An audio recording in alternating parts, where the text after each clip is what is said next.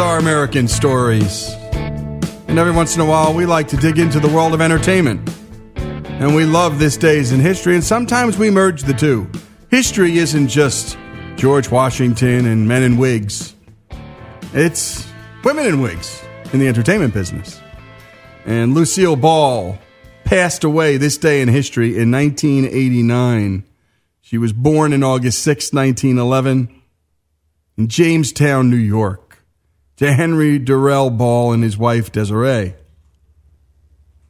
And this improbable start led to one of the iconic careers in American entertainment history, a trailblazer, a first of firsts, influenced so many other performers, one of whom we'll cover in this hour too, Carol Burnett.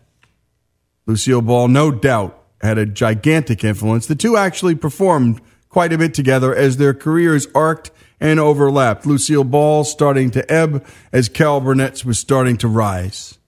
And Carol Burnett, well, that was one of the great shows in the history of television. You can put on any of them. I dare you, I defy you to not laugh at this remarkable ensemble comedy. And it's not comedy like anyone's ever seen before or after, uh, frankly. It was unique. But on to Lucille Ball. The oldest of the couple's two children, Lucille and her little brother had a hard childhood, shaped by tragedy and a lack of money. By the way, we hear this over and over again with comedians' lives. They're tough lives. Ball's father died in February 1915 when he was struck with typhoid fever. For Ball, just three years old at the time, this would serve as the young girl's first real significant memory.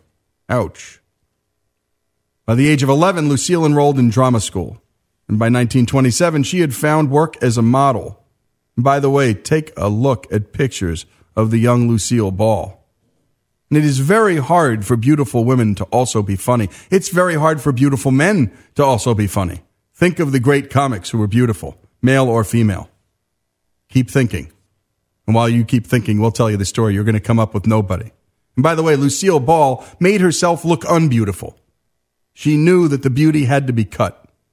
So she shaped her hair in ways that made her look ordinary. She didn't make herself up. She dressed dowdy. She had a stunning figure. You'd never know it.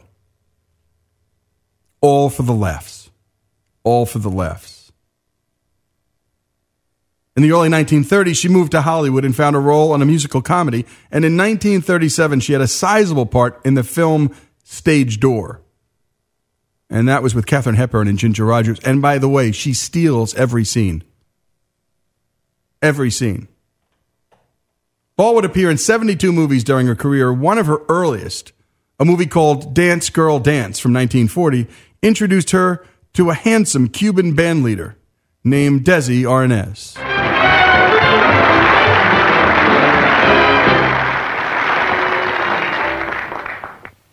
I am just a sweet young thing of 22. or oh, so. I never think to smoke or drink. My life is one long. What?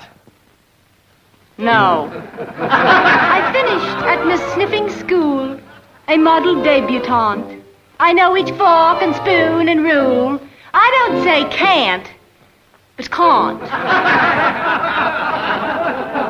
My etiquette is ooh, may we. I pour a proper pot of tea. And even when I need a nip, I never, never, never slip. Well, almost never. oh, cut it out, fellas. And there it is, right there. Everything the wit, the timing, the sass, spunky, sexy, playing with her sexuality, and comfortable with men. Knowing exactly where to stop the accent. Knowing exactly when to stop and when to shut up. And that's the key to comedy silence. Ball dyed her hair red in 1942 at the request of MGM. She was looking at a stagnant movie career and unable to break into a starring role. As a result, Arnaz pushed his wife to try broadcasting. And it wasn't long before Ball landed a lead part in the radio comedy My Favorite Husband. This clip from an episode titled Vacation Time originally aired April 29th, 1949. As we look in on the Coopers today, it is a cold, rainy afternoon. And Liz is in her bedroom. Hey, wait a minute, that's funny. It's raining outside, but Liz is standing in front of the mirror wearing a backless, strapless sundress. Katie, come here a minute, will you? Uh, yes, Mrs. Cooper. What is it? How do you like my new sundress? Oh, where is it? I'm wearing it. is that all there is to it? Doesn't something go over that? No, this is that latest style. Doesn't it look like I've been poured into it? It certainly does. I only hope you don't spill over. you like it, Katie? Do you think I'll make an impression in this? Impression? You'll make a dent. How does it stay up without any straps? It's held up by faith, hope, and don't exhale any more than you have to. My goodness, look at all these play clothes on the bed. Did you buy all these this morning? Yes, I just couldn't resist them, Katie. Isn't it awful? But I want to look good for George. After all, he's going to see a lot of me this summer. So's everybody else. Oh, you're just old-fashioned, Katie. If you think that sundress is daring, look at my new French bathing suit. It's there on the bed. I don't see it. Here's your slacks, pedal pushers, your beach robe, and this little blue handkerchief. Oh. Well, that's funny. Oh, here it is. No wonder you couldn't see the bathing suit. It was under the handkerchief. And there you had it. My favorite husband caught the attention of CBS executives who wanted her to recreate something like it on the small screen. And by the way, it was just the beginning of television. Good luck and serendipity have so much to do in life. But she didn't quit when she was having a problem. She tried something new. Ball, though, insisted it include her real life husband, something the network wasn't interested in at all. So Ball walked away, and with Desi, they put together an I Love Lucy like vaudeville act and took it on the road. Success soon greeted the pair, so too did a contract from CBS. More on this day in history. Lucille Ball passed away. We'll be back.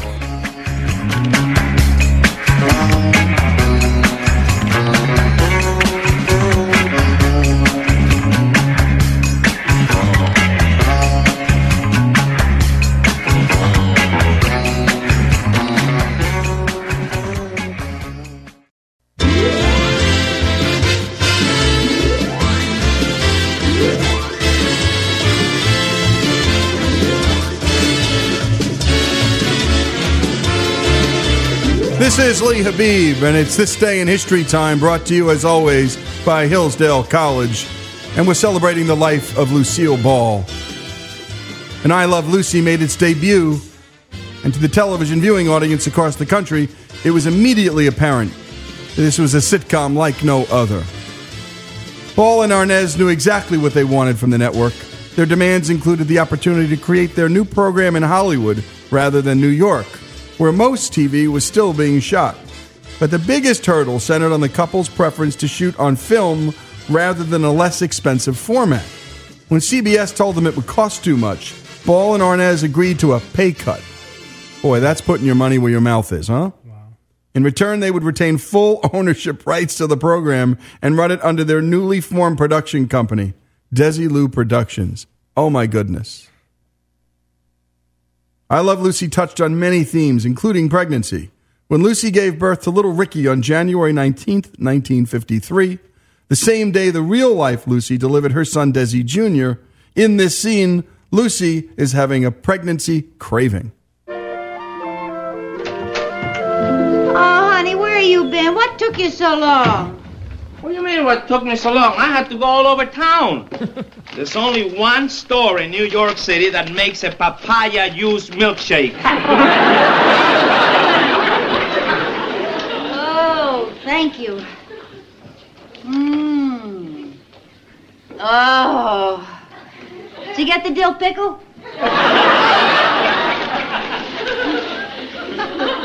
you don't stop having these silly cravings at 4 o'clock in the morning, I'm going to freeze to death. Here. This pistachio? There, that's pistachio. Here's your spoon. Which is that? Hot fudge. Pour it on top. Now pour that right on top of this. But, honey, these are sardines.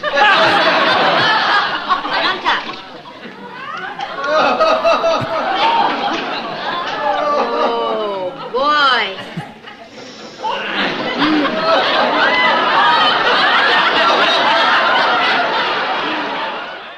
And you don't have to see it to see it because she was such a great comedian. And by the way, comedian. We were talking about this groundbreaking woman because take away the woman part of it.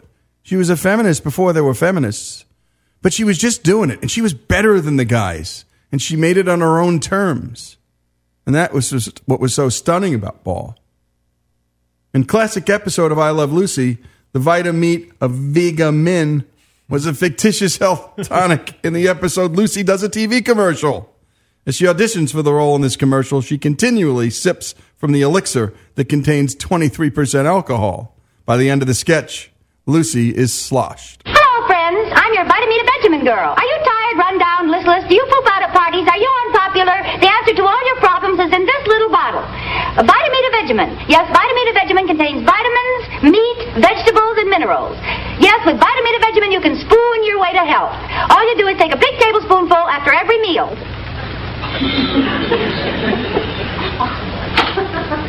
It's so tasty, too. Tastes just like candy. Well, I'm your vitamin piggyback girl. Are you tired of run down and listless? Do you pop out at parties? It's so tasty, too. As the title of the show indicated, Lucy was the star, and listen to what she just did. Fun, silly, made herself look ridiculous, at ease with humiliating herself for a laugh. While she could at times downplay her hard work, she was a perfectionist. Contrary to perception, rarely was anything ad libbed. It was routine for the actress to spend hours rehearsing her antics and facial expressions, and her groundbreaking work in comedy paved the way for Mary Tyler Moore, Penny Marshall, Carol Burnett, and Cybill Shepherd. Here, Carol Burnett talks about her friend Lucille Ball being a perfectionist who demanded the best from her staff. Well, she never censored herself from here to here. Whatever she said, she was thinking, and it came out. And sometimes you'd think, whew, she's a little like she'll say, What's that light up there for? What are you doing with the light? Like that to the lighting guy, you know. You say, Lucy, I'm doing the such and such. She said, Okay, let me see what you. Great, great. So she was never picking on anybody. She just was the way she was. And uh, they would lay their lives down for her. Because when she said, that's great, she meant it. When she said, that stinks, she meant it, but it was never personal. During its six year run, I Love Lucy's success was unrivaled. Four of its seasons, the sitcom was number one in the country. In 1953, the program captured unheard of 63.7 audience share, which included a 71.1 rating for the episode that featured Little, Little Ricky's birth, a turnout that surpassed the television audience for President Eisenhower's inauguration ceremonies. That's crazy. While the show ended in 1957, Desilu Productions continued on, producing more television hits like Our Miss Brooks, Make Room for Daddy, The Dick Van Dyke Show, The Untouchables, Star Trek, and Mission Impossible. Not bad. In 1960, Ball and Arnaz divorced. Two years later, Ball bought out her former husband and took over Desilu Productions, making her the first woman to run a major television production studio. Wow. She eventually sold the company to Gulf and Western in 1967 for $17 million. Here's Lucille on The Johnny Carson Show back in 1969. Her and Johnny talk about how much the television world had changed up to that point. You're not getting tired of doing television, are you? Didn't you get to No. the point once where you were going to quit and says, uh, No, I never got to a point where I was going to quit. I've been on 18 years. no, not 18 years. Yes, 18 years. That's incredible.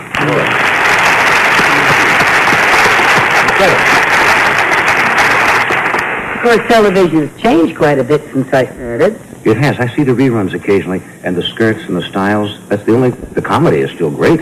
When I first started in television, I appeared on our show in um, uh, shall I say, a slightly pregnant condition, That's right. which we were asked to refer to as expectant because some of the viewers had complained. Imagine complaining about that. Nowadays, you not only see people, women pregnant, but how they got that way. it's true. You're, Absolutely true. you're right. That isn't. That is true. More acting work followed, including a pair of sitcoms, The Lucy Show, 62 to 68, and Here's Lucy, 68 to 73. Both achieved a modest level of success, but neither captured the magic that had defined her earlier program with Arnaz. In 1974, Lucille told Barbara Walters what she thought of Desi. He had his own band, and he was in a play in New York, and he was a kid. When you were married.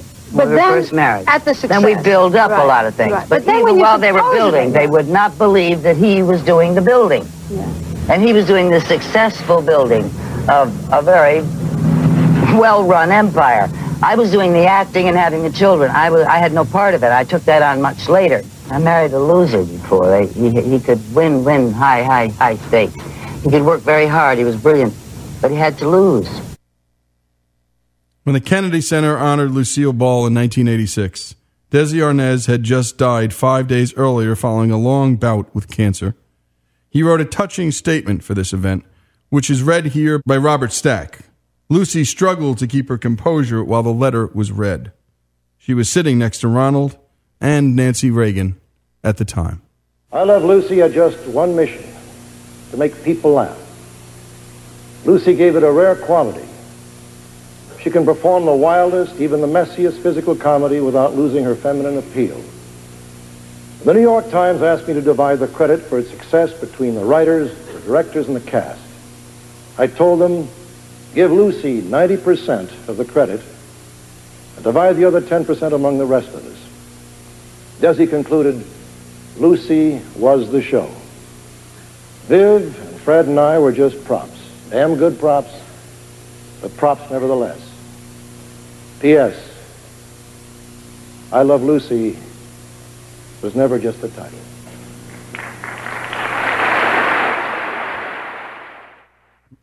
And Lucille, on April 26, 1989, died. Carol Burnett remembers the first time she met her hero.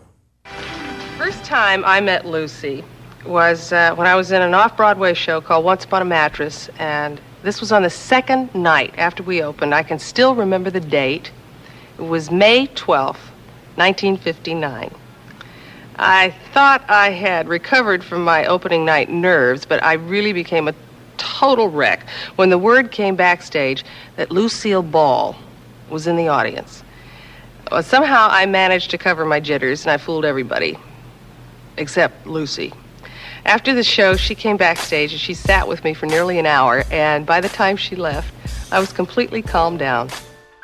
This is Lee Habib, and on the day Lucille Ball died, Carol Burnett was actually born on the same day. When we come back, Carol Burnett's life, this day in history. This is our American Stories.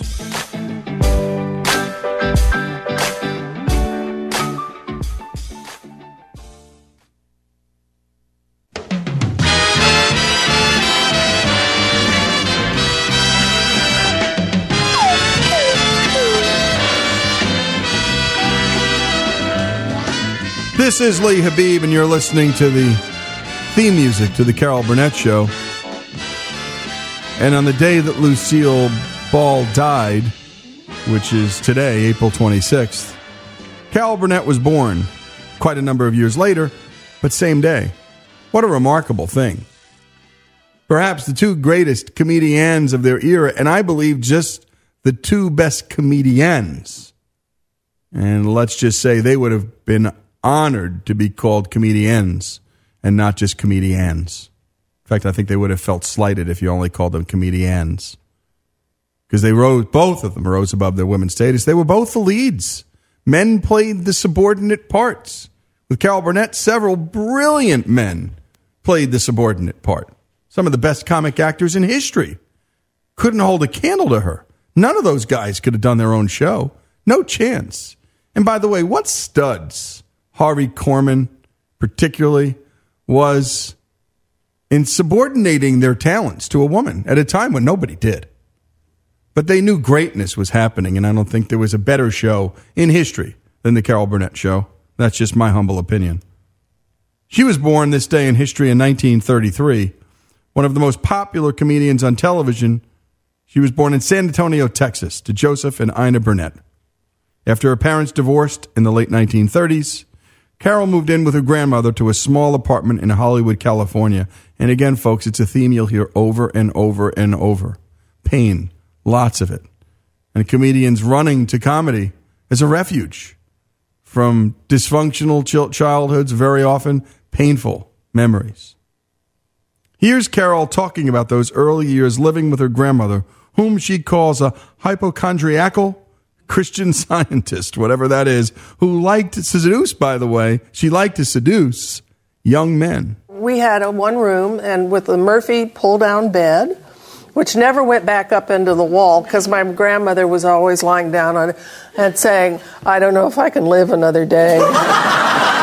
you know, and she was always feeling her pulse. But what was funny was she, she, she was a Christian scientist. and, you know, she, but she was a hypochondriacal Christian scientist. So she'd say, okay, now, uh, the, as they say in Christian science, know the truth for me, which means, you know, there's, you're not going to be ill and everything's going to be fine. And so I'd be a little girl and I'd be doing that, you know.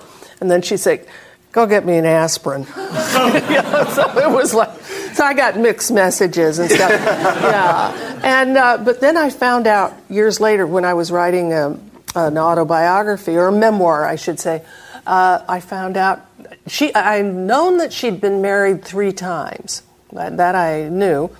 And then I found out that she'd been married six times. She had actually um, seduced her second husband, who was, uh, uh, she had taught him piano lessons. And uh, she, um, uh, he was quite a bit younger, and she and he uh, eloped to Texas from Arkansas, and uh, his mother came and got him. Oh my goodness. Maybe we're laughing, but my goodness. What a thing to discover. Ouch. You didn't even know your mom. You didn't even know how many husbands she had. That's painful. After studying theater arts and English at the University of California at Los Angeles as an aspiring playwright, Burnett left school early and made her way to New York City with her boyfriend in hopes of breaking into acting. She made her first TV appearance in the early 1950s with a short stint on a children's TV program. Soon after, she began co starring with Buddy Hackett on the sitcom Stanley, and that's 1956 to 7. And in 59, Burnett became a regular on The Garry Moore Show. Over the years, she was also featured on occasional CBS specials. Already a popular performer, she got her own comedy variety show, The Carol Burnett Show, in 1967. In addition to Burnett, the cast consisted of Vicki Lawrence, Harvey Korman, Lyle Waggoner, Tim Conway, and Dick Van Dyke.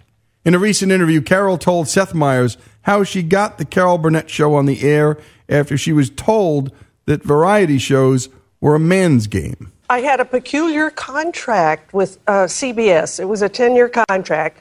And uh, within the first five years, there was a clause, a wonderful clause, that said that if I wanted to do a one hour variety show, within the first five years, they would have to put it on, Wow. whether they wanted to or not. That's And- a good. You had a good lawyer. I sure did. Yeah. And- and- but you know, I, I never thought I would want to do it and, and until about the last week of the fifth year. Uh huh. We just bought a house in California. We put a down payment on it, and I had not been employed that much. Got it. Yeah, and I said, you know what? Maybe we'd better uh, push that button, you know. And so I called uh, CBS back here in New York, one of the vice presidents, and I said, you know, I, I, oh, and it was like between Christmas and New Year's, you know. So it's a very small last- window. Last five days, and he, I said, I want to push that button, and he went, huh? he had totally, they'd totally forgotten about it. Oh wow. And they uh, got a bunch of lawyers out of uh, Christmas parties that night. And, and he called me back the next day and he said, Well, yeah, Carol, I see that, but you know, variety, comedy variety, It's not for gals, it's a man's game. Oh, no. Oh, no. yeah, he said, you know, it's Sid Caesar, it's Jackie Gleason, now it's Dean Martin. He said, you know, uh, yeah, we've got this great sitcom we'd love you to do called Here's Agnes. Oh, no. I bet he didn't say it Oh, like that. no, that's the way- that's the way it's I called. Here's Agnes. you know, you could just see it. Yeah. And I said, but I don't want to be Agnes. I don't want to be the same person week after week. Mhm. I, I'm a sketch comedian. I want to be different characters. I want music, guest stars, a rep company, you know, all kinds of stuff. And they had to put us on the air. If I hadn't had that clause in the contract, I wouldn't be here tonight. Oh my goodness. Well, no, because Here's Agnes would have been the biggest show. I would have just said, now the star of the longest running sitcom, Here's Agnes. Hi there. No, but that's not actually true because Carol Burnett wouldn't have been good in that. This is the thing. Seth's wrong. Seth and Carol talk about the intense production schedule of that Carol Burnett show. The most episodes I ever did in a season of SNL, which had a far bigger cast Yes. than the Carol Burnett show, I'm sure more writers, was 22. You did 30 in your first year, Yes. and then down to 20, only 20, like 28. 28, and then I think around the fifth, sixth year, we, we then we settled in for 26. I can't even imagine. And how much time? I mean, obviously, it doesn't give you more than a week to prepare for each episode. Right, I'm assuming. right, right, I yeah. mean, that's unreal to me. I can't. But we believe- would do two shows on Fridays. Okay. Like, uh, the same in uh, tape in front of an audience, and and then we uh, five o'clock, and then we do an eight o'clock show in front of a different audience, you know. Mhm. And uh, we would tape about an hour and fifteen minutes with all the music, the sketches, the costume changes, all of that. In about two hours, we'd be out of there in time to go to dinner. Amazing, amazing. And when we come back, we're going to dig into some of the best scenes from the Carol Burnett show, more about her life, and what a thing. By the way, we learned this about Dolly Parton too. Her ability to negotiate for herself. We did an hour on her. You can go to ouramericannetwork.org. That toughness to just say, no, here's how my career is going to go. I'm leaving this show. I'm keeping my song, I Will Always Love You. We learned that Elvis Presley wanted it and he wanted half the publishing. And she said no at a time when she desperately needed the money and she needed the hit. And my goodness, Elvis would have made it a hit. But many, many years later, Whitney Houston made it a gigantic hit and made Dolly Port- Parton a small fortune. And so these are remarkable women. They're not just they're not just talented. They're groundbreakers, they're pioneers, and they're business people. They're fierce business people, and all to keep their independence, all to protect their art. That's what it was really about. It wasn't about business. It was, I will not let somebody else control who I am on the air. Period. More on this remarkable life story. Carol Burnett, born on this day in history.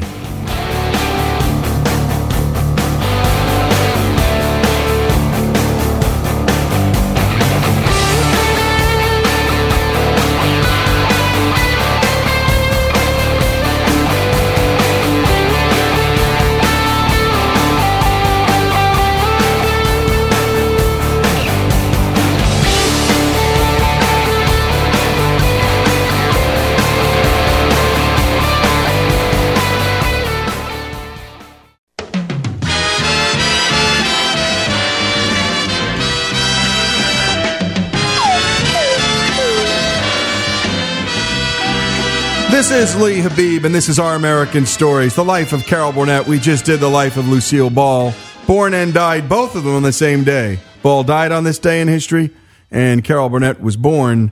And let's take you to the beginning of the very first Carol Burnett show, which originally aired on September 11th, 1967. She breaks the fourth wall. She does something no one else had ever done before in television. She actually takes a few questions from the audience which he turned into a stand up routine. CBS presents this program in color. Welcome to our, our first show that we're doing. I'm real excited and very, very happy that you're all with us tonight. Looks like we got a nice full group. Uh, could you bump up the lights so I could see? Oh! Gorgeous. While we're uh, getting ready back there to, b- before the opening number, I just uh, thought it'd be nice to come out and chat and get to know you, and you get to know me and everything before we start. So, if you have any questions at all you'd like to ask, don't hesitate to uh, ask. Anything at all you want you want to know about the show or who's on or uh, what? Yes, sir. Who's on? Oh, you just thought that up. And that's the thing. She planted some questions. She was making fun of the entire medium itself, standing it on its head. It's not the funniest segment. We didn't want to do that. The purpose of that was to show you that from the beginning, she wanted to break new ground. And back then, it was just bringing on the best new celebrity. It was all about which celebrities you could snag. And she said, no, my crew's going to become the celebrity. Carol Burnett Show did hundreds of hilarious sketches over the years. In this clip, Carol's character is in bed with her husband, who is played by Tim Conway, when they get a late night wrong number. Hello? Who was it? I don't know. Didn't say anything, just hung up. Why'd they hang up? Probably had the wrong number. Why would someone call a wrong number at this time of night? Calling the wrong number any time of night. Why would they pick this number? I don't think they picked this number, probably just dialed, got the wrong number. Is it a signal?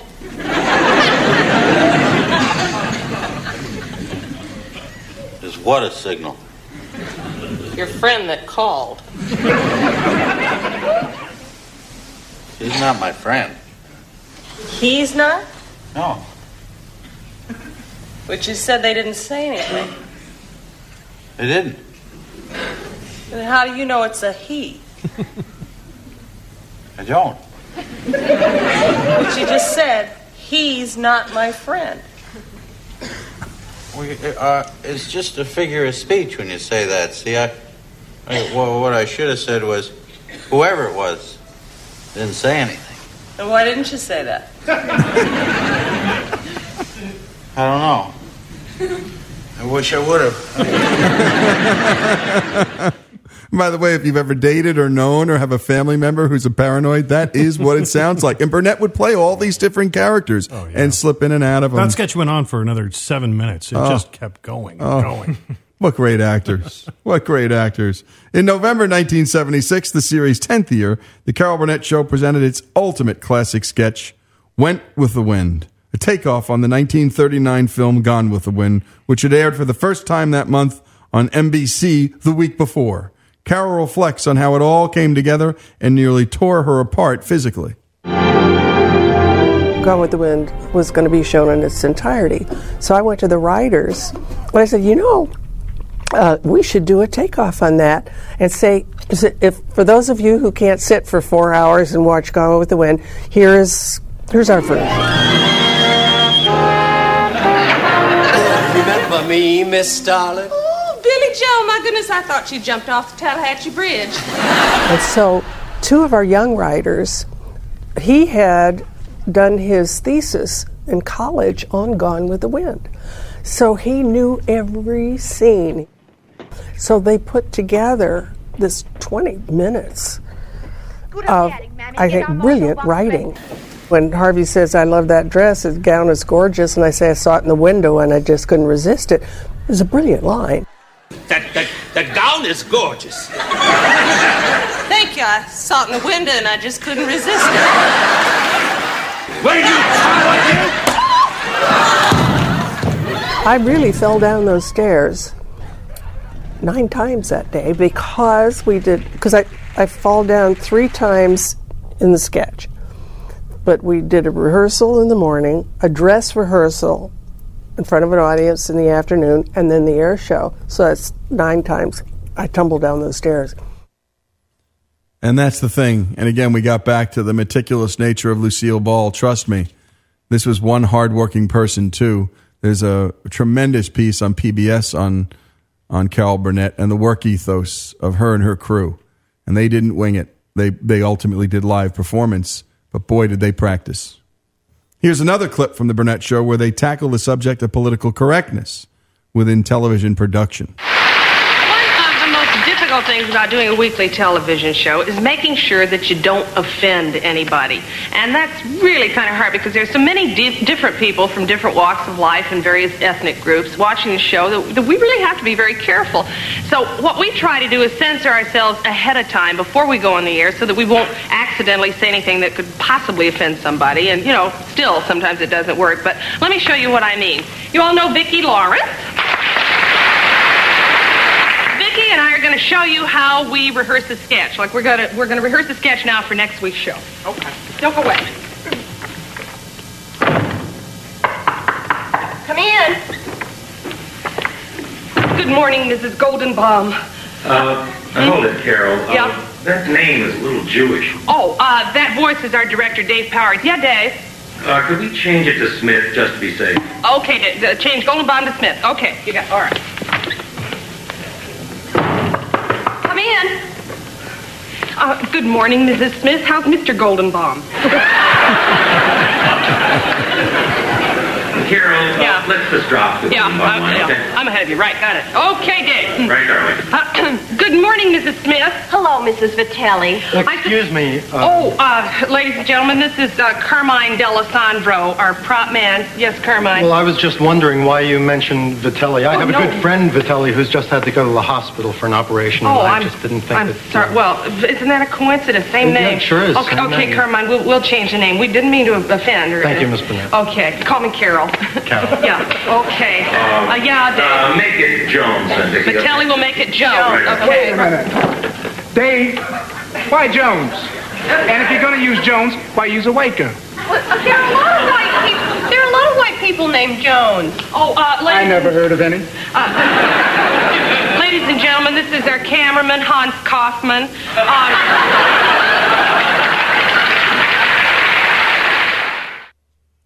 And you know, groundbreaking then. I'd love to hear her do it today. Oh my goodness, how much more fun that episode could be. The show also became known for its closing theme song, written by Burnett's husband, with these lyrics I'm so glad we had this time together, just to have a laugh or sing a song. Seems we just get started, and before you know it, comes the time we have to say so long. From its original broadcast, March 29, 1978, here are the final minutes of The Carol Burnett Show. Carol thanks the crew, talks about her decision to stop the show, and sings I'm so glad we had this time together one last time. like graduation, it's a sad and a happy time. It can't be possible that it was 1967 when Harvey, Vicki, Lyle, and I stepped on this stage for the first time because it does seem as if it were only yesterday. Those cliches really have a habit of uh, punching you in the nose, don't they? Recently, um, a lot of people have been running around and expressing their own opinions as to why I decided to quit at the end of this season. And I think I should be the one to tell you, seeing as how I'm the one who really knows. In our 11 years, we have had four different time slots, and we've had our share of being up there in the ratings and being down there in the ratings. And ratings do not have a thing to do with my decision. If they did, I would have called a halt to the proceedings a long time ago because there have been many, many times when they've been a lot lower than they've been this season. And now, I do think it's classier to leave before you're asked to. And the fact that CBS picked our show up for a 12th year and was quite adamant about it is very flattering to all of us here on the show. However, I am adamant too, and I, I am so proud of our show, and quite simply, I'm no dummy. Now is the time to put it to bed and to go on to other things because change is growth.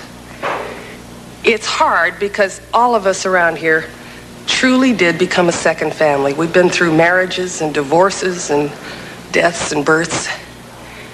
And I know the love that we have shared can never be measured by time. Pete? I'm so glad we had this time together. And so Carol Burnett did what Jerry Seinfeld did, what Johnny Carson did. They quit while they were ahead. And quit when they were great and still great. This is Lee Habib. The life of Lucille Ball died this day in history, and the life of Carol Burnett, who was born on this day in history. Two great artists, two amazing women, but most of all, two spectacular entertainers. This is Lee Habib, and this is Our American Stories. But the time I like the best is any evening. Moment here with you. When the time comes and I'm feeling lonely.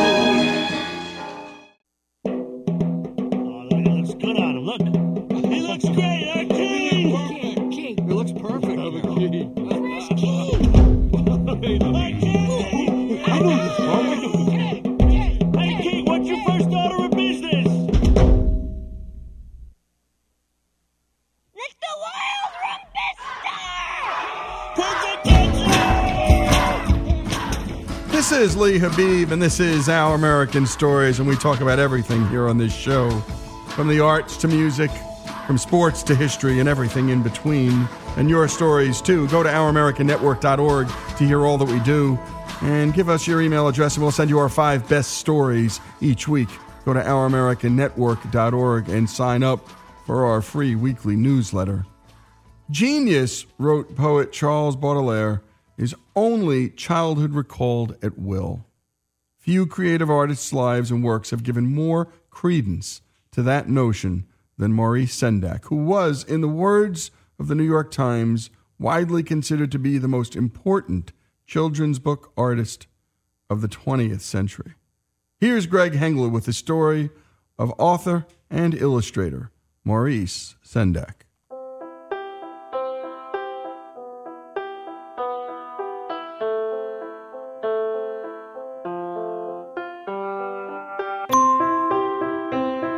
Philosopher Gaston Bachelard once remarked that each childhood is a nightlight in the bedroom of memories. In Maurice Sendak's case, it was the catalyst for more than 100 illustrated children's books that have sold more than 30 million copies in the United States alone. Some titles include The Little Bear books, Pierre, Chicken Soup with Rice, Where the Wild Things Are, and In the Night Kitchen. Here's Maurice Sendak at his home in Connecticut in 2008. I'm Maurice Sendak. We are now sitting in my barn. It's where I come and work when I want it to be very quiet. There's no radio here, there's no TV, there's nothing here. Just me and Herman, the shepherd, the German shepherd, who says nothing. He doesn't critique my work, doesn't cluck his tongue. When he has to take a leak, he just tells you, you know, straight out. Maurice Sendak was the third and youngest child born into a Jewish family on June 10, 1928, in Brooklyn, New York. I was not intended. It was an accident. And my father would say how he'd go to the drugstore and he'd buy everything on the shelf. He even bought a little ladder. And he made my mother, st- this is true, he made her stand and he forced these toxic things down her so she would abort me. And then she would slip and fall off the ladder. And if the toxic things didn't work, the fall would work. Well, it worked in making me a completely creeped up kid. How'd you find that out? They told me. They told you They they, didn't tried tell to me out of malice. This was you got to see. These were things were not like in the movies were cruel. These were factual things. We could not afford you. Is it something they told you often? Very often. To make me, I don't know why they, I don't know why they did, but it was more a good story. It's a story. Yeah, I mean, after a while, they got used to me, like I was going to be there. There's no easy way to get rid of me. And then my father would talk about watching me get bored. He said, You're the happiest baby I ever saw. The other kids didn't. You came out almost laughing. And then he wrote me once and said, I'll never forget those early days when I would come in in the dark room in the crib and you'd just be laughing all by yourself like a little bell like a little bell ringing. Oh, wow, wow, what a start I had. What a good beginning. What a hopeful sign that was. What did they do? Break the bell? Maurice's sister Natalie was nine and his brother Jack was five when he was born. Until he was about six, Maurice was a very sick child and spent most of his time in his room watching the world through his window.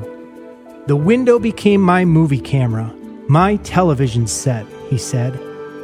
He would illustrate what he saw through the window, and his brother Jack would write the stories. Both of Maurice's parents were Polish immigrants and had many relatives still living in Poland during the rise of Hitler and his Nazi party. They managed to rescue a few to the United States, but in 1941, on the morning of his bar mitzvah, which is a special ceremony for Jewish boys when they turn 13, Maurice learned every one of his relatives back in Poland had been killed by the Nazis. In the days after the war ended, Maurice found himself a job in Manhattan as an artist with a company that created displays for storefronts. He was so good that he quickly earned himself a promotion. But his new coworkers' dissatisfaction with their jobs caused Maurice to quit, and he moved back in with his family in Brooklyn, picking up where he left off, spending his time staring out the window, sketching. He became particularly interested in a little girl named Rosie with his window open, he could hear her talking to other children. She would make up games and stories and bully them into playing along. Once, he heard her gleefully describing her own grandmother's death in great detail until the grandmother herself appeared on the steps. Another time, she described a fight between her parents as if she were a radio announcer. She was always the center of attention, but as Maurice said, saved the other children from their worst enemy, boredom. Years later, Rosie would become his favorite character, the heroine of his 1960 book, The Sign on Rosie's Door. I didn't have a lot of friends. I mostly observed children. I'd sit at my window and I'd draw them, even when I was a child. And I would tell their stories. As their stories floated up to the window, I would write what their stories were. Today, Rosie decided to wear her long red dress. I filled gallons of sketchbooks with Rosie stories and other kids' stories. And I kept a journal. It was very bad luck. Everybody who saw my work, you always use the same word, like it's European. Go look at American children's books. They see, you see they have cute upturned noses and little puff of blonde hair in the front.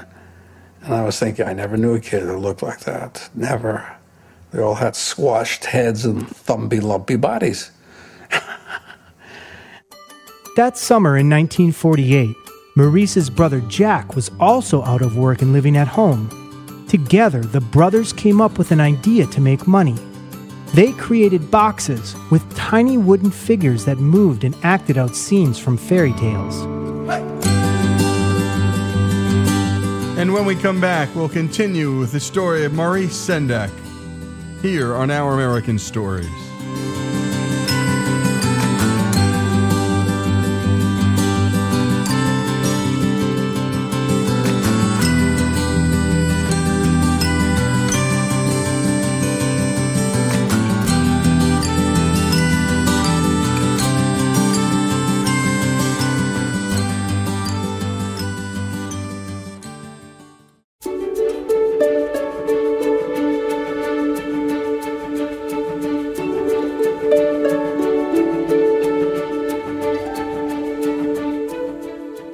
Is Our American Stories, and we last left off with two unemployed Sendak brothers, Maurice and Jack, returning to their parents' Brooklyn home and spending the summer of 1948 making toys. Here's Greg Hengler. Here's Maurice in 1966. Speaking of toys, I have some here, which uh, which were made by my brother and myself in 1948. My brother is the mechanical genius and put them together, and these are little fairy tales, which I'm sure you're all very well acquainted with. This is Little Red Riding Hood.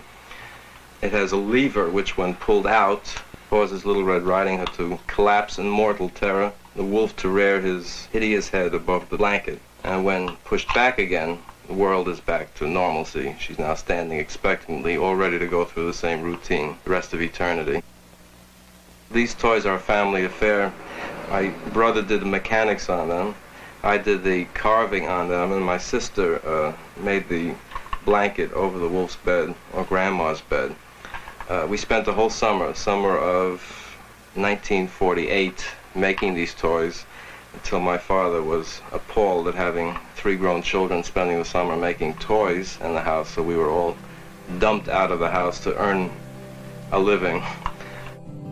They took them to the most famous toy store in the world, FAO Schwarz in Manhattan. The buyer there loved their toys, but they were much too complicated to be mass produced and sold.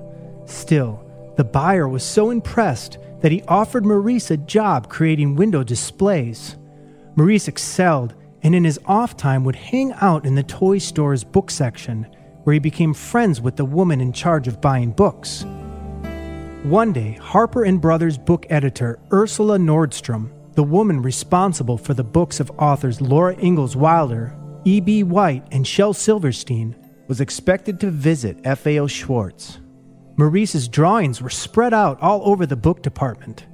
Maurice said it was like putting a huge hook in the water and waiting for a fish to be caught.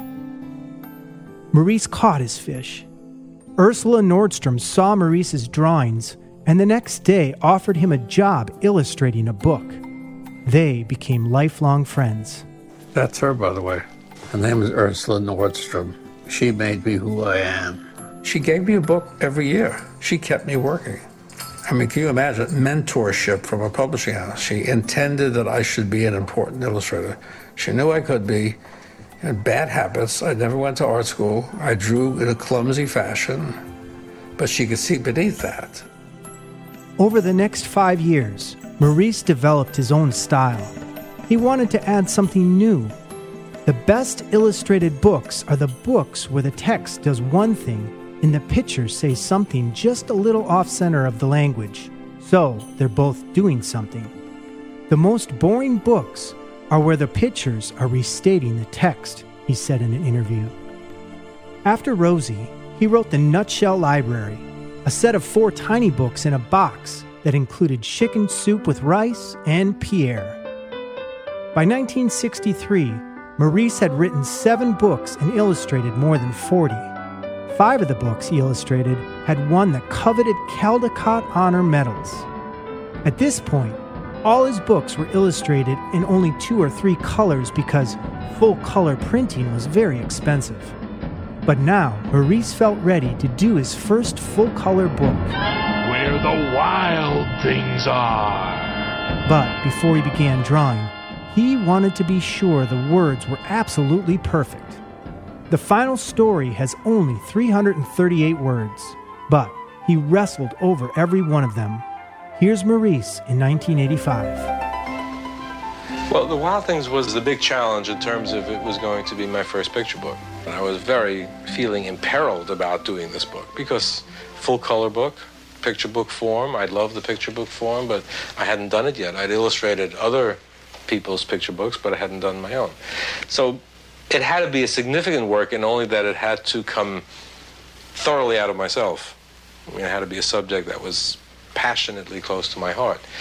Um, so what was passionately close to my heart was a kid and a kid doing something, and whatever that something was is was what the book was going to be about.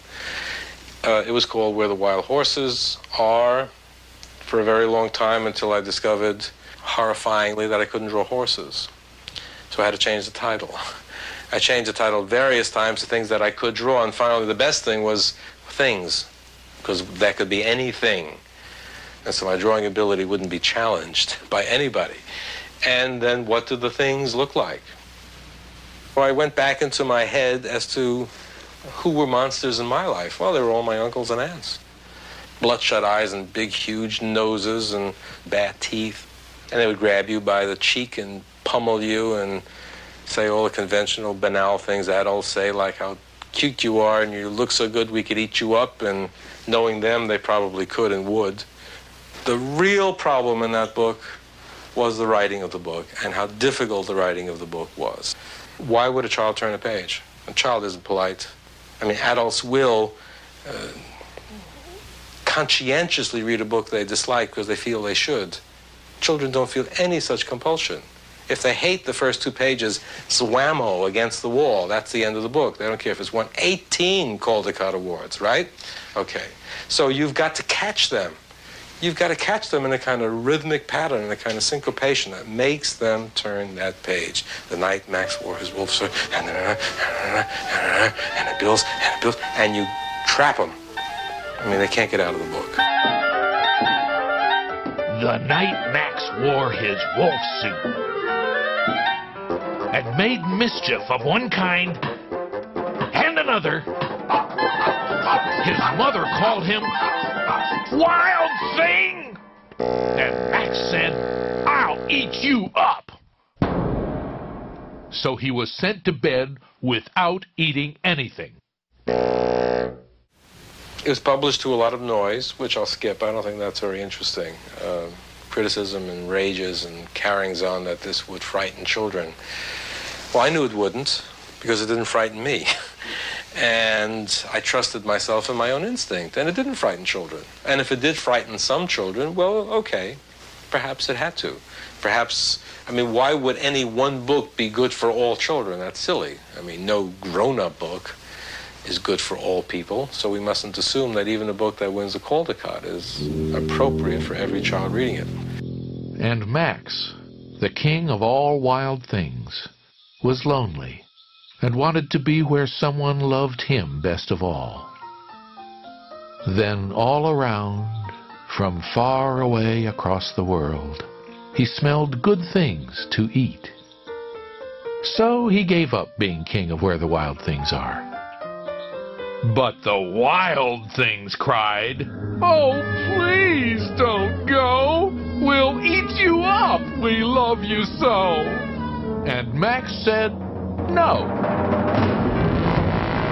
The wild things roared their terrible roars and gnashed their terrible teeth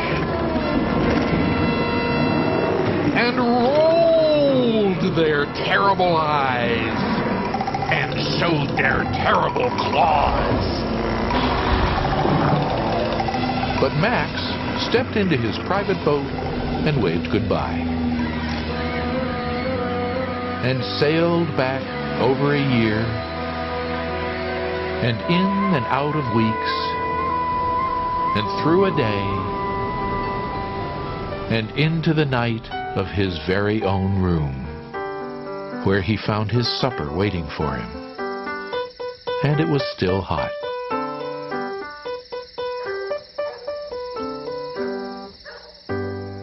Where the Wild Things Are helped change picture books forever. Before it came out, most children's books only talked about nice feelings.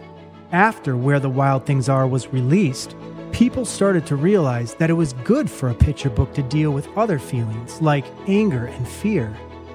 One little boy sent him a fan letter, and Maurice sent back an original drawing of a wild thing. But soon after, Maurice got a letter from the boy's mother. Jim loved your card so much he ate it, the mother wrote. Maurice always said this was one of the best compliments he ever received. And when we come back, more on the life of Maurice Sendak. It was my favorite children's book, hands down, and I brought it to my little girl Reagan. And by the way, I was never afraid of those monsters. I thought they were funny and goofy. And I love food, and I had a good family and a good home, and I couldn't wait for the smell of soup and a and a good meal too. Love the book, love this story. More on the life of Maury Sendak here on Our American Stories.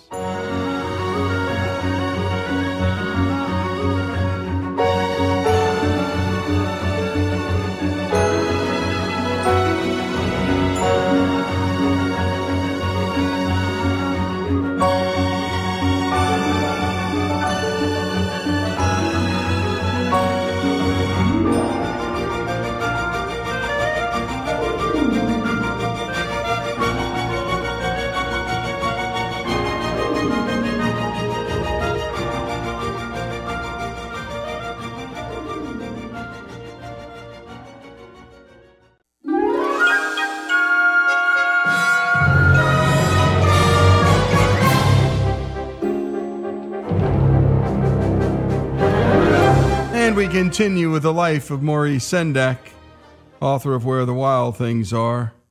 And we heard the story behind that epic children's book. Let's continue with his next children's book. Here's Maurice. Um, then after Wild Things, the next picture book, In the Night Kitchen, was 1970. The reason it took the form of a comic book was because I loved comic books when I was a child. I didn't have children's books. I didn't even know there were children's books until I went to school and we had to sit in the auditorium and hear Pinocchio read to us and Winnie the Pooh read to us. I hated them because I didn't like my teachers and I didn't like being told stories where I had to have my hands clasped in my lap. Anyway, Night Kitchen was going to be a comic book and that was that. In the Night Kitchen was based on Maurice's memory as an 11 year old with his older sister Natalie. Here's Maurice in 2008. 1939 World's Fair. I was screaming to be taken. I had to go with an older person. And she had a new boyfriend. And somehow she talked him into accepting the idea that they would take me along. Very vexing, very vexing. And I was the seventh heaven. I just loved it. And we stopped at the Sunshine Bakers, little fat bakers, and they're all standing in tears on white platforms. That whole place was so like a 1930s movie, white, white, Carole Lombard white. And all these little midgets came out, little tubby guys with little black mustaches, and the aroma of fresh baking came out of the building. They're probably pumping it out into the air, and I just stood there breathing the smell of bread, and I love the smell of baking bread. And I was just waving back. and and they dumped me. While I was in this trance, my sister and her boyfriend ducked out. And I turned around. And within three minutes, I was crying. And uh, they took me to the police station where there were about 150 kids all crying, all dumped. And they put me in a police car. We dropped off a couple of kids. And happily, we got to my street, I was the only one left in the car. And they asked that to please put the siren on. Please put the siren on. they put the siren on. And I could see coming up. My mother had told everybody. So everybody in the neighborhood had their windows up. All the mothers were leaning out on pillows to watch, and the kids were pointing to me in the car. And when I got out of the car, there was two tall cops on either side of me, and they walked me up the stairs to the apartment. And I, there was in the background was was was my sister, like like that. And I point. I said, "She did this to me. She got rid of me." And my father turned and whack, whack, whack, and beat her up right in front. And I thought, there will never be another day as good as this as long as I live. Here's Maurice making one more point on In the Night Kitchen. And it was going to be simple. It was going to look like Winsor McCay a little bit. It was going to look like Mickey Mouse a little bit. It was going to look like everybody I loved. And it was going to tell a story that obsessed me, which is a story about food, which is a story about why those little creatures at the 1939 World's Fair, those sunshine bakers with their advertisement that says, uh, we cook while you sleep, why did they do that? Why didn't they wait till I was up? I mean, why did everything good happen when children went to bed? So this was going to be a book about a kid who gets up at night, hears what's going on, and investigates. It just feels wonderful because it has all the energy and zest that a Mickey Mouse cartoon had for me. And the irresistible little boy hero from In the Night Kitchen is named Mickey after his favorite cartoon character, Mickey Mouse. Here's actor James Gandolfini, best known for his role as Tony Soprano, the mafia boss in HBO's television series, The Sopranos. Good evening. Uh, my name is James Gandolfini. I have the pleasure today to read The Night Kitchen by Maurice Sendak. Did you ever hear of Mickey? How he heard a racket in the night and shouted, Quiet down there! and fell through the dark, out of his clothes, past the moon, and his mama and papa sleeping tight. Into the light of the night kitchen. We're the bakers who bake till the dawn so we can have the cake in the morn. Mix Mickey in the batter, chanting milk in the batter, milk in the batter, stir it, scrape it, make it, bake it. And they put that batter up to bake a delicious Mickey cake. But right in the middle of the steaming and the making and the smelling and the baking, Mickey poked through and said, I'm not the milk, and the milk's not me. I'm Mickey. So he skipped from the oven into bread dough, all ready to rise in the night kitchen. He kneaded and punched it and pounded and pulled till it looked okay. Then Mickey and dough was just on his way. And then the bakers ran up with a measuring cup, howling, Milk, milk, milk for the morning cake. What's all the fuss? I'm Mickey the pilot. I get milk the Mickey way. And he grabbed the cup as he flew up and up and up and over the top of the Milky Way in the night kitchen. Mickey the milkman dived down to the bottom, singing, I'm in the milk and the milk's in me. God bless milk and God bless me. Then he swam to the top, pouring milk from his cup into batter below. So the bakers, they mixed it and beat it and baked it. Milk in the batter, milk in the batter, we bake cake and nothing's the matter. Now Mickey in the night kitchen cried, cock-a-doodle-doo, and slid down the side, straight into bed, cake free and dried. And that's why, thanks to Mickey, we have cake every morning. In 1967, Maurice suffered a serious heart attack. He was only 39 years old. He began to think he needed to live someplace calmer than New York City. Eventually, he settled into a farmhouse in the Connecticut countryside. For the next 40 years, Maurice stayed home and worked. In 1981, Maurice published Outside Over There. Here's Maurice.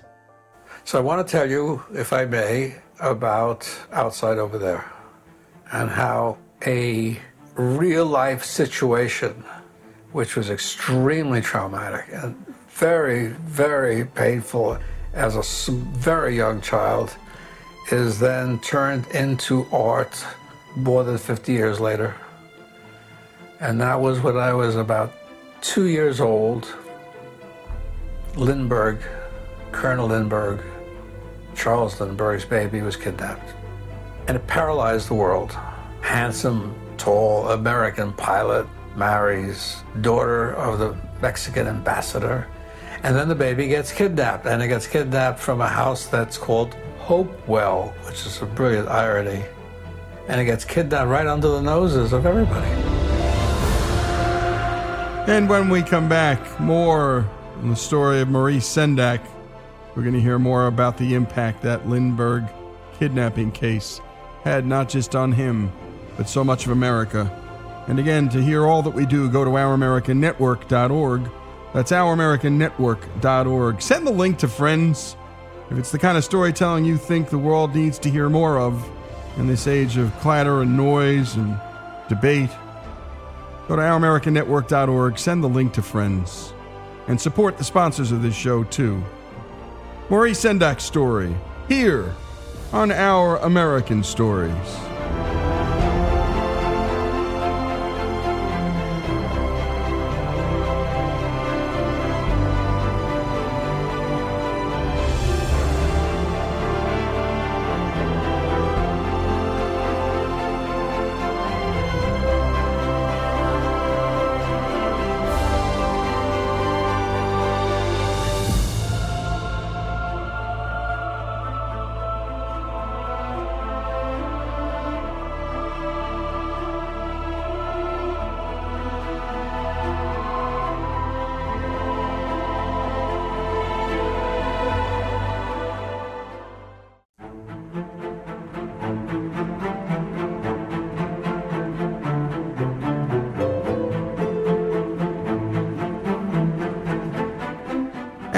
Return to the story of Maurice Sendak.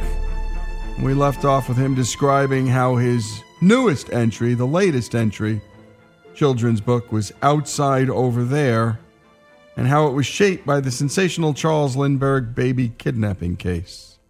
Outside Over There has been described by Sendak as part of a type of children's book trilogy based on psychological development from In the Night Kitchen, toddler, to Where the Wild Things Are, preschool, to Outside Over There, pre adolescent.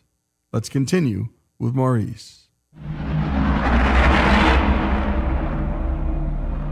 They were sitting downstairs, husband and wife. They heard a ner- noise. They put it to the March wind. It turned out that what it really was was that somebody had put a very rude, crude ladder from the ground to the baby's bedroom, which was on the second floor. Took the baby out and climbed down the ladder, but had not accounted for the extra weight on the ladder. So the ladder broke, and the baby fell down and broke his head.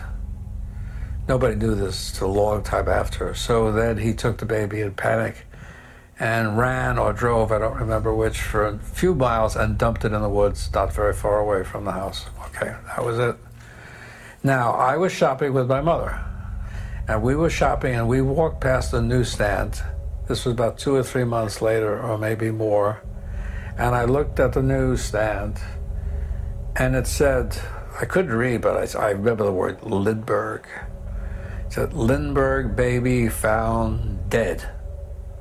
And a great big arrow pointing down to something. Because the corpse had been exposed for about three months. I saw it. And I went crazy. And I told everybody I'd seen the picture. And finally, it got to be the scandal of the family that I had gone nuts. Everyone said there was no such picture. Stop talking about it. But it was always in my head, always in my head, that now I would die. There was no question about it. Because if the rich Gentile baby couldn't make it, then how was I going to fare? Years later, in Ridgefield, where I now live, a man writes a book exonerating the man who was accused of having killed the baby, the kidnapper, whose name was Rudolf Hauptmann. And of all things, this man appears in the Ridgefield Library. So there's only two people there, me and a woman. And every time he said something, I'd correct him because I knew this case. I knew this case by heart. I had every book written on the case, every photograph that you could take out of a magazine, everything. And so he kept staring at me. And finally, he was done and he came over and said, Hey, you really know a lot? I said, Yeah, well, I spent a lot of my life on this story. And he said, Let's go have some coffee. I said, Sure, because I was curious to talk to him. And he gave me a copy of his book. And uh, he said, So tell me, tell me why. I told him the story. And he said, And you really believed as a two year old that you saw that picture? He, he threw the napkin over, he gave me a pen. He said, Draw it. Draw what you remember. So I wrote out what it said. And then I said, Then there was something here. And it could be a baby, it could be a boy. I can almost see a profile, I can almost see his nose. And he said, You saw it, and I'm going to show it to you right now and he had a briefcase. Do you know where my heart was? And he looked through his briefcase and he pulled out this picture. And there I was seeing it for the second time in my life. And it was exactly, it was a replica. I remembered it exactly. Even for the head being in profile. It was the first issue of the Daily News. And when the Colonel Lindbergh saw it, he threatened to sue them. So on the second issue in the afternoon, it was gone. So just a lucky few like me had seen it. And that laid down the basis of a lifetime. You wonder what children see. I mean, the life of the child, what they see and what they hear and what they don't discuss with you or choose not to discuss. The baby looks a certain way all through the book, but there's one picture in the book that is a portrait of Charles Lindbergh Jr. Here. There's a copy of The Lindbergh Baby. This book is about my sister, that's her, taking care of me. The hardship of it and the doubleness of it, meaning she wanted to take care of me and she wanted me to get kidnapped and die all at the same time. My obsession with death, which a lot of my friends laugh at, because I'm, I'm always on it, comes from the Lindbergh baby. And the idea that you could die as a child is an infamous insight for a child. Infamous. Who else saw it as they passed? Lots of children on the street. Did it affect them all? And what was that? An accidental occasion of no consequence at all, not to the world, but it certainly invested me in children forever. When Maurice was a small child, a picture of his dead grandfather hung over his bed. One day, his mother came in to find him trying to climb into the picture. He had a high fever and was speaking in Yiddish. His grandfather had spoken in Yiddish, but little Maurice didn't know how to speak the language. His mother thought her father's ghost was trying to lure her son back into the spirit world. To stop him, she tore the picture into little pieces. Years later, Maurice found them. He took the pieces to the Metropolitan Museum of Art, where someone spent months putting them back together. From then on, the picture hung over Maurice's bed. Someday, he told people, I'm going to go through the picture. On May 8th, 2012, at 83 years of age, he did. and I did some very good books, which mostly is an isolationist form of life. Doing books, doing pictures, and is the only true happiness I've ever, ever enjoyed in my life. It's sublime to just go into another room and make pictures. It's magic time where all your weaknesses of character and old blemishes of personality and whatever else torments you fades away. Just doesn't matter. You're doing the one thing you want to do, and you do it well, and you know you do it well, and uh, you're happy. The whole promise is to do the work sitting down at the drawing table, turning on the radio. And I think what a transcendent life this is that I'm doing everything I want to do. In that moment, I feel like I'm a lucky man. I'm trying very hard to concentrate on what is here, what I can see, what I can smell, what I can feel, making that the important business of life. Just looking out the window, the colors that I see, reading Charles Dickens at night for an hour, little rituals I have of listening to Mozart. I'm learning how not to take myself so seriously. That what I'm working on, what I'd like to work on, it's, it's not earth shakingly important anymore. I am not earth shakingly important. So, what am I saying? I'm just clearing the decks for a simple death. You're done with your work, you're done with your life. And your life was your work.